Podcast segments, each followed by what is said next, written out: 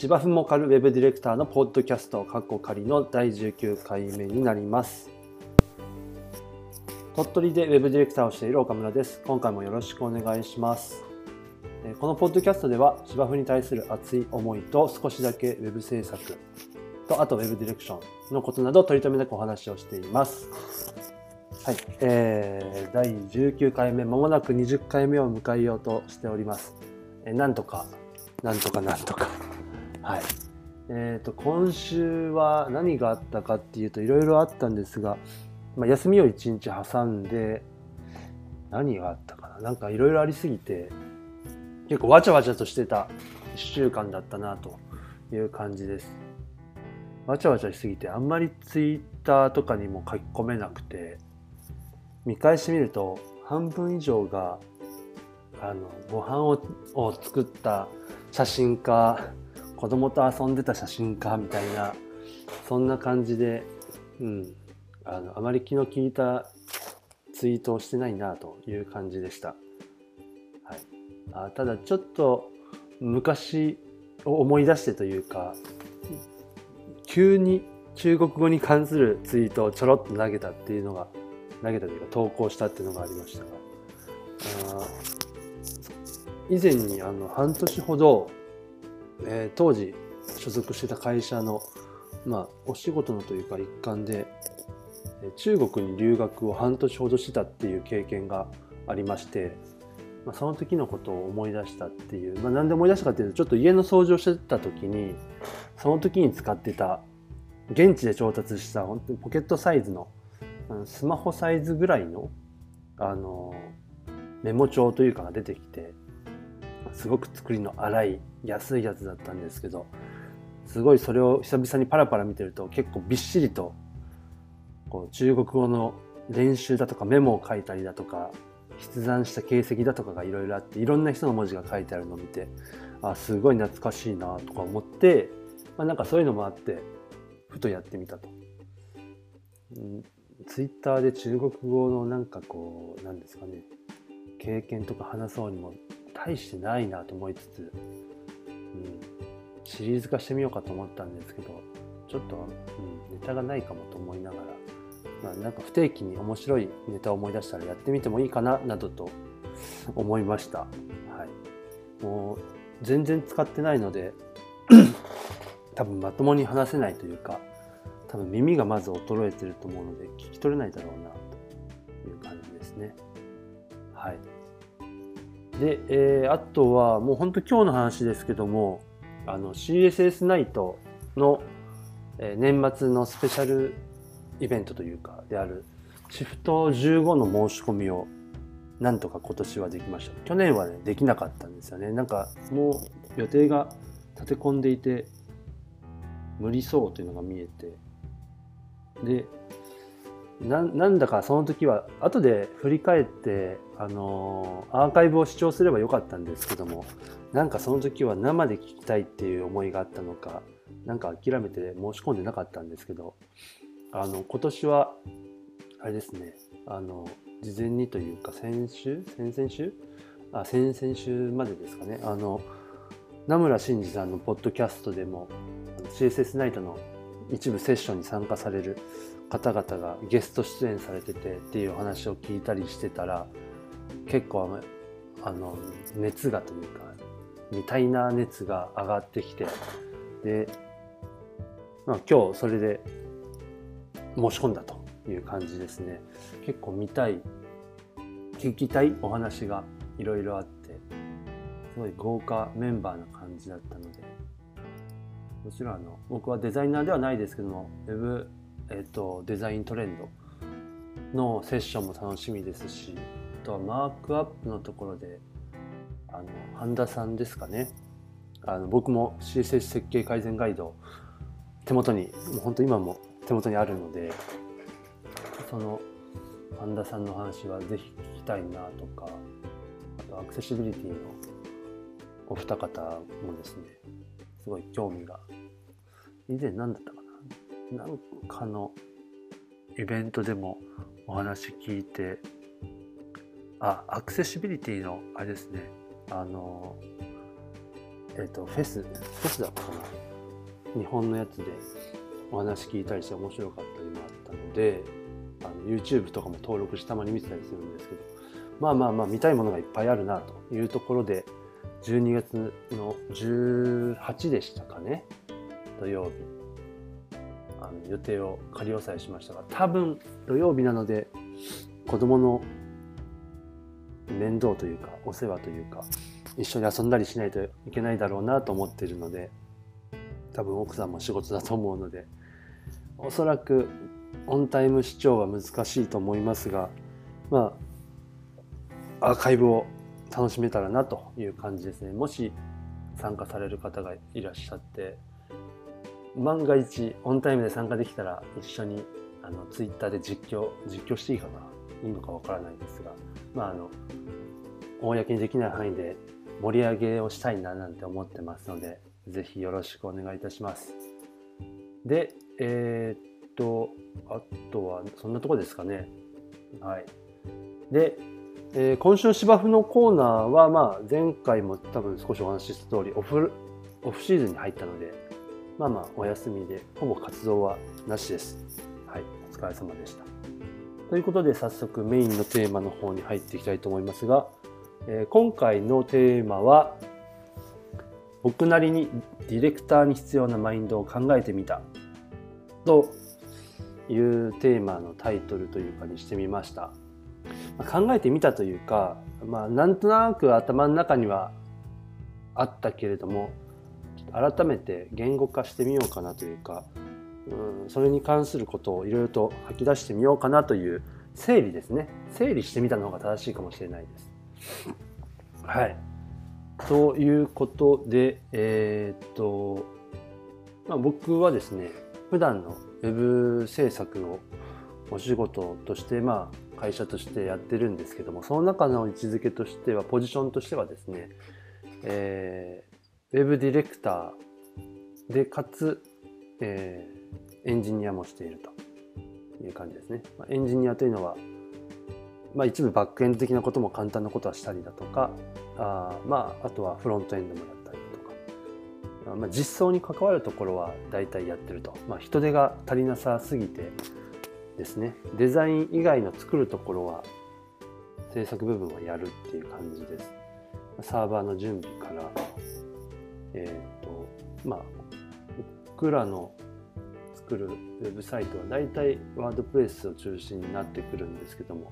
まあ、そのワードプレスのインストールからセッティングからであとは、えー、テーマの開発であったりだとかプラグインの開発までは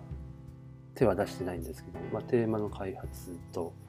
まあ、あとはそれの上にま乗っかるというか、えフロントエンド部分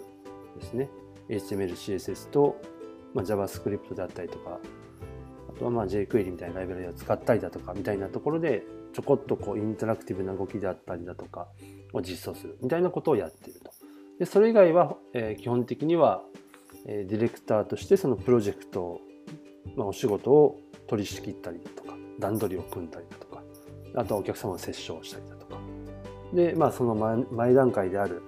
ちょっと営業的な活動もあるんですかね。あの初めてであれば会社の、まあ、ご紹介から、えー、そしてお客様のヒアリングをしたりだとか。でお客様が求めていることを、まあえー、紐解いてというか悩みがあったら悩みの解決手段を考えてとかっていうことをしてプロジェクト化して進めていくという、まあ、2つの大きく役割があって、まあ、そのうちのディレクターというポジションのとこですね。ここは僕の中で結構そのプロジェクトを進めていく上ではすごく重要なポジションにいる人かなと思っていて、まあ、何が上とか下とかではなくて、まあ、重要だというところですね。はい。えー、それは実際に作る側もやってて思うこととして、やっぱり事前にある程度ある程度というか、まあ、いろんなことがですねクリアになっていて、えーまあ、もちろんお客様の悩みが何なのっていう課題だとか問題点だとか要望とかがはっきりしていてだからそのためにこういう戦略でこういう手段を使ってこういう戦略で進めるとその悩みや問題や課題が解決するんじゃないか。じゃあそのために使う手段としてウェブサイトを活用しようとか場合によっては SNS を活用しようとかその運用を通じて改善していこうだとか、そういった手段だとかやり方がですね見えてくるから、えー、そこに使われるウェブサイトはこういうデザインの方がその目的にを達成しやすいだとか、えー、そのデザインを作るためにはこういう技術が必要だ、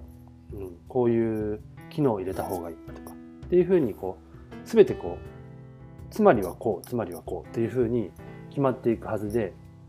それがないと場当たり的にものを作っていくと必ず手戻りが発生したりだとか、えー、思ったような効果が期待できないだとかっていうことにつながっちゃうので、えー、やっぱりそれを決めていく判断していくっていうポジションの人は必要と。最終的に、えー、発注側であるクライアントさんだとかですねが、えー、それに対して対価を払おうとお金を払おうということで発注するという判断はするんですけれども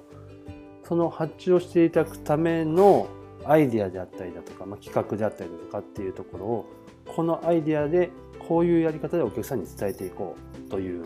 判断とか、えー、それを実際に作り上げるためにこういう人にこういうことをお願いしていつまでにこういうふうに作ってもらおうとかっていうことをスケジュールだとか体制だとかっていうことを判断する決めていくっていうのはディレクターがやるお仕事かなと。思ってるんですね。はい、でちょっと前置きが長くなりましたけども、えーまあ、そういった考えを、まあ、持つに至ったのは多分過去の放送でもお話ししてるかもしれませんけど僕は、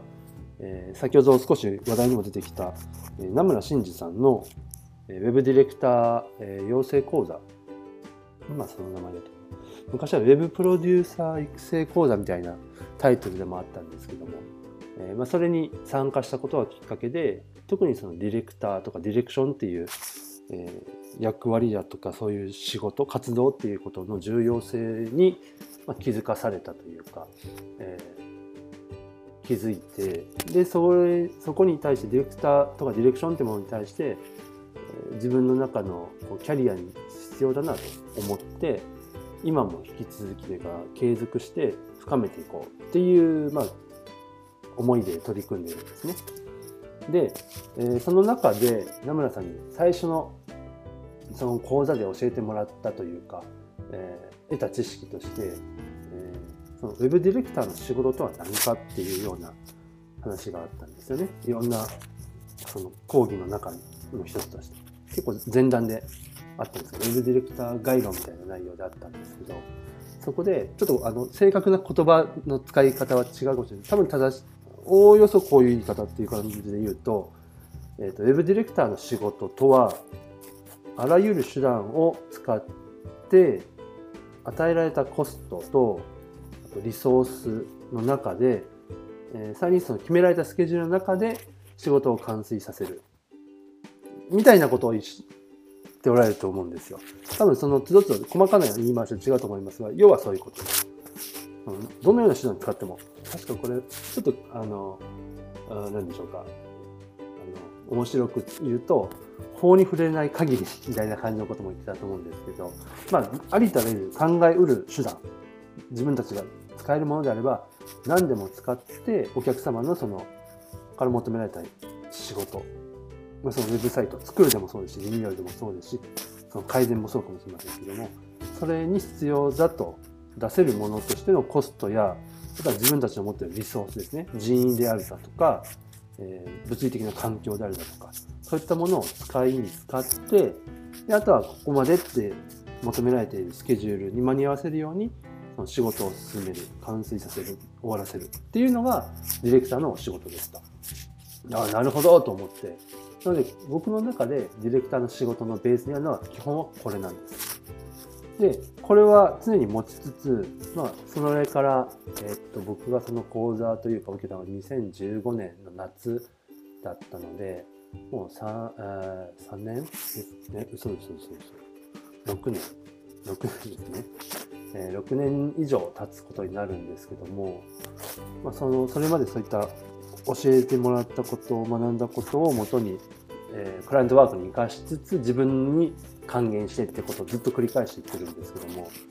えー、最近まあそのベースは揺るがないんですけどもそこに僕の中でなり僕なりにというかなんとなくこう付け足してるものとして、えー、具体的な行動とかというかマインド的なちょっと精神論が入ってくるかもしれないんですけども、うん、行動指針というか僕なりに大切にしたいなと思ってることっていうのが一つあって多分それだけが必要ってわけではなくて多分他にも今後出てくるんだろうなと思うんですけど最近特に意識してることとしてっていうのはここから本題ですけどもえっ、ー、と僕なりに僕なりにですね、えー、付け足したいものとしてプロジェクトとその成果物に関わる全ての人が幸せになるために判断すること。っていうのが、えー、なんでしょうね、ディレクターとして必要なのかなって思っていて、でこれちょっと読み解くとというか、もうちょっと分解していくと、プロジェクトとその成果物、例えばそのウェブ制作をするとか。っていうことであれば、多分成果物はウェブサイトになると思うんですよね。まあ人によってはえウェブアプリケーションだとか、ウェブサービスとかかもしれませんけど、まあ、僕らの場合で言うと、ウェブサイトが主なものです、成果物として。で、それに関わる全ての人っていうことで言うと、まずはその発注するお客様のクライアントさんもそうですし、でクライアントクライアントさんの中にも多分さらにいろんな人がいるんですね。社長さんがいれば、えー、そのウェブサイトを作るにあたってのその担当者さんもいれば、えーそれを実際に運用する担当者の方もいるかもしれない。これがもしかしたら全て同じ人だったりするかもしれませんけども、え、そういう人もいるでしょうし、あとは実際そのウェブサイトに訪れてそれを利用する人っていう、まあ、いわゆるユーザーというか閲覧者というか、という人も関わる人ですね。成果物に関わってますから。で、あとはプロジェクトの部分で言うと、えー、制作会社だとか、もしくはそのクライアントさんとの間に代理店さんがいる場合があれば代理店さんがいたりとか。でその代理店さんの中にも例えば担当の営業さんがいるかもしれませんし代理店さんの中に例えばクリエイティブディレクターさんみたいな人がいるかもしれないしデザイナーさんがいるかもしれないし。でそこから、え構築部分だけ頼まれる場合であればその制作会社さんの、え担当者さんとか営業さんがいるかもしれないしエンジニアさんがいるかもしれないしさらに分割されていくとえー、マークアップエンジニアさんがいるかもしれないし、バックエンドの人もいるかもしれないしとかって感じですね。えー、もしかしたらデザインから何から一式ドーンと制作会社さんに、えー、発注される場合があれば、デザイナーさんがそこにいるかもしれないと。まあ、いろんな人がそのプロジェクトだとか、その作るものに対して関連する人がいるわけですよね。で、その全ての人が幸せになるように、えー、判断するっていうのが必要なんじゃないかなと。はい。で、これは幸せになるために判断するっていうのを逆説的にというか逆の意味合いで捉えると、えー、誰かの都合に肘を置くような判断してはいけないっていうことなんです。例えば、うん、例えばというか多分ですね、その今言ったような人たちがこう関わる人たちが多分それぞれそれぞれがそれぞれの都合っていうのがあると思うんですよ。例えば、えー、であその都合っていうのは多分ねぶつかり合うことがあるんですね。全部とは言わないですけど誰かと誰かの都合がぶつかったりするってことが、まあ、多分往々にしてあるんじゃないかなっていうのが経験的にあるんですよ。はい、で例えばサイトを利用する人ユーザーからするとユーザーはえー、そのサイトを利用するときに使いやすくて、あとはその目的が達成しやすい。例えば問題を解決しやすいだとか、その問題解決するための情報にたどり着きやすいだとか、まあ、いろいろあると思うんですね。もしくは、自分の欲求を満たすだとかっていう、そういった情報に触れられる。で、クライアントさんは、えー、そのウェブサイトを使って事業であったりとか、まあ、何かしらの活動にの成長ですかね、につながるようにと。ただ、コストは抑えたいんだと、という都合があった。で、例えば運用する担当者さんで言うと、管理しやすくとなるべく簡単にとか手をかけたくないっていう都合もある。で、制作制作する人デザイナーさんとかエンジニアさんとかってなれば、まあ、無理なくねあのデスマーチみたいなことにならないようにスケジュールが無理がないように無駄がないように。例えば一回作ったデザインをもう一回直した。さらに直した。結果的に最初に戻ったとか。っていう無駄がないようにとか。でかつまあその、まあ、赤字にならないようにとかですね。あると思います。制作会社の都合としては。都合ではないですよね、まあ、期待というか。で、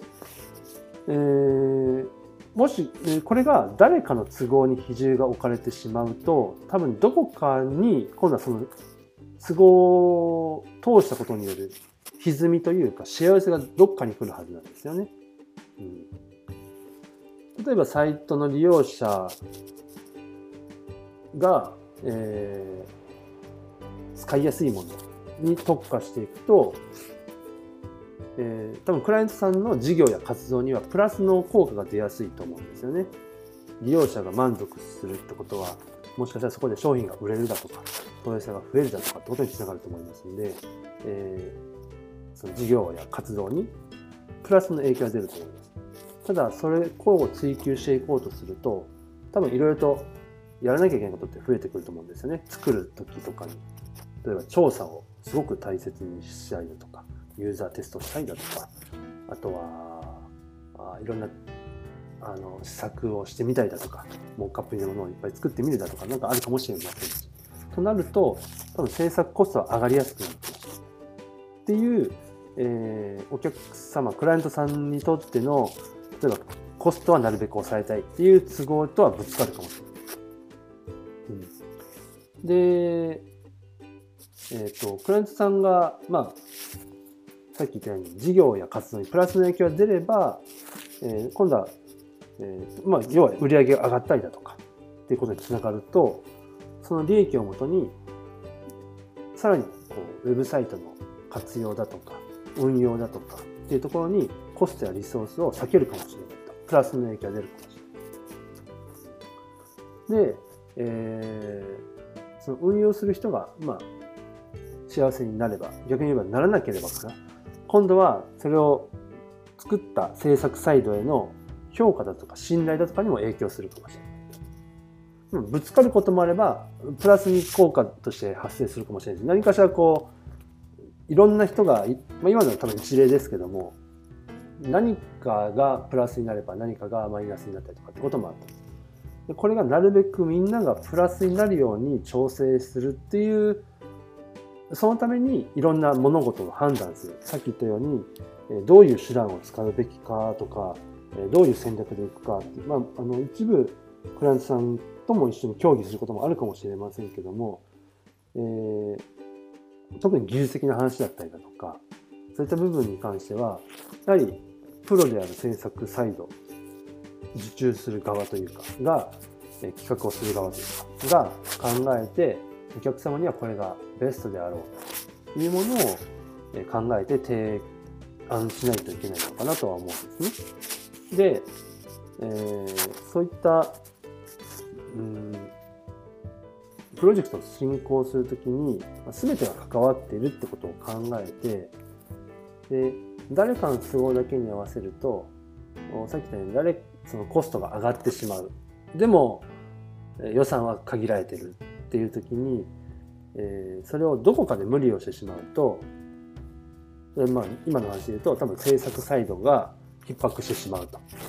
もっと細かいところで言うとそれでこう制作の本当に真っ只中というか現場の中で、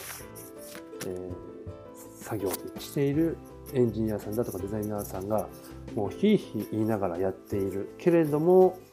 何でしょうそれがまあ結果的に効果につながれば良いのかもしれないし、え、こういう目的のためでもうやらざるを得ないっていう道が見えていればよしやってやるかと思うかもしれませんけれども例えばこれがもうちょっとその効果とは別の誰かの都合によって、もともと予定にはなかったけど、ちょっとこういうことをやってくれないか。で、えー、ただこれは何のためかっていうと、実は、あクライアントさんの何かしら組織的なだとか政治的な何か関係で、えー、やんなきゃいけないことだ、うん、それは、えー、利用者にとっては別に知る由もないことだみたいなことだったりすごくまどろっこしい言い方ですけど何となく分かりますかね言いたいこと。そういううん誰かの本当にどうでもいいって言ったらすごく口が悪いですけども、まあ、みんなに影響が良い影響にならないような理由によって発生したその都合によって発生した活動っていうのは、まあ、特に作る側からするとなぜって思いながらやっちゃうことってあるんですよね。うん、ってなるとまあプロなんだしお金もらってるんだから仕事を割り切ってやりなさいっていうのももちろんそうなんですけれども。でも何でしょうね、うん、人間ですもの。うん。まあ気持ちはまたちょっと別のとこにありますよね。そうなると。でまあそういったことが積み重なっていくと、うん、人によってはそういう環境でのお仕事って耐えれないっていうことになるかもしれないし。まあちょっとうんそうですね。何かこう精神的なものに来るだとか。まあ場合によってはその無理をして徹夜でとかそのさっきのレスマーチでみたいなことになりって続いていくと、まあ、体を壊すとかってもあるかもしれませんし、うん、そういった幸せが来るってこともあるかもしれないですよね。なのでその、まあ、全てが関わり合ってるっていうことを意識して誰かの都合だけに合わせてしまうとプロジェクトの進行もそうですしその最終的に出来上がる成果物になんかこう歪みができてしまう生まれてしまうんじゃないかと。でそれが結果として全体に影響してしまうっていうことがあるんじゃないかなと。うん、なのでまあ、うん、なんでしょうね。例えば制作サイド側でありそうなこととして、まあ、ありそうというか僕が経験したことで言うとこう僕たちではない、まあ、どちらかというと僕らサイドの人たちがまあでも僕うん難しいな。言い言い方間違えると特定されそうだしな、うん。まあ、簡単に言うと間に入ってる人たちが自分たちはよく分かんないけどお客様からの要望に対してできないって何か言いたくないみたいな。できないっていうと信用は、えー、なくなるんじゃないかと思ってるのかどうなのかはちょっとわからないですけども、まあ、できないとは言いたくない。ゼロ回答したくない。というこうその制作側のというか受ける側フロントに立つ人間の小さなプライドというかそういったまあそれも都合ですね。それによってリソースやスケジュールを圧迫したりだとか制作にかかるメンバーに無理強いをしたりだとかで結果として期待してなしてたのとは違うものを生み出してしまったりとか。でそれが効果発揮せずにクライアントはコストだけの浪費になってしまったりとか。もしかしたらそれを運用する人はさらに業務が追加されてしまったとか増加してしまったとか。みたいなことはあってはいけないのかなと思うわけです。どうですか？そんなことを経験されたことありますかね？僕はあります。うん、で、なので、僕が大事にしたいのはこれこれを判断することによって、えー、こうみんなが幸せになれないっていうのが見えているならばまずはその影響が分かるようにその関係する人たちまたクライアントさんだとかからちょっとそのそういう要望を来た時には必ずその影響が分かるように説明したいですしそれを理解してもらって納得させて場合によってはやらないやらないというのはちょっと言い過ぎかもしれませんけれども、まあ、考え直すっていう判断をクライアントに取っていただくように働きかける必要があるんですよ。なので実現できるかどうかわからないことはみだりに約束はしないですしやるんだったらやることによる影響も考える。そのクライアントさんが求めてるからとかそこでその瞬間喜ぶからだけでは判断しない。でそれは多分プロジェクトの中で全ての人と関わりを持ちやすい、えーまあ、ハブ的に動くというかそういうポジションにあるディレクターっていうのはあ、そのいろんな人たちのことが多分見て取れるポジションなんだと思うんですよね。話をする機会もあるでしょうし、聞く機会もあるでしょうし。なので、その人たちが、それぞれの都合はありますけれども、なるべくみんなが幸せになれるようにと。なんか話してると宗教っぽいな。まあまあだ、うん、ちょっと言葉遣いがまだまだうまく成熟できてないのかもしれないですけども成熟というのか何というか、うん、ただまあ要は、うん、みんな幸せになるようにしたいなっていう感じですね。うん、と思うわけです僕は。あの以前どこだったお母さんのポッドキャストだったかな。でも言ったんです僕の結構座右の銘的に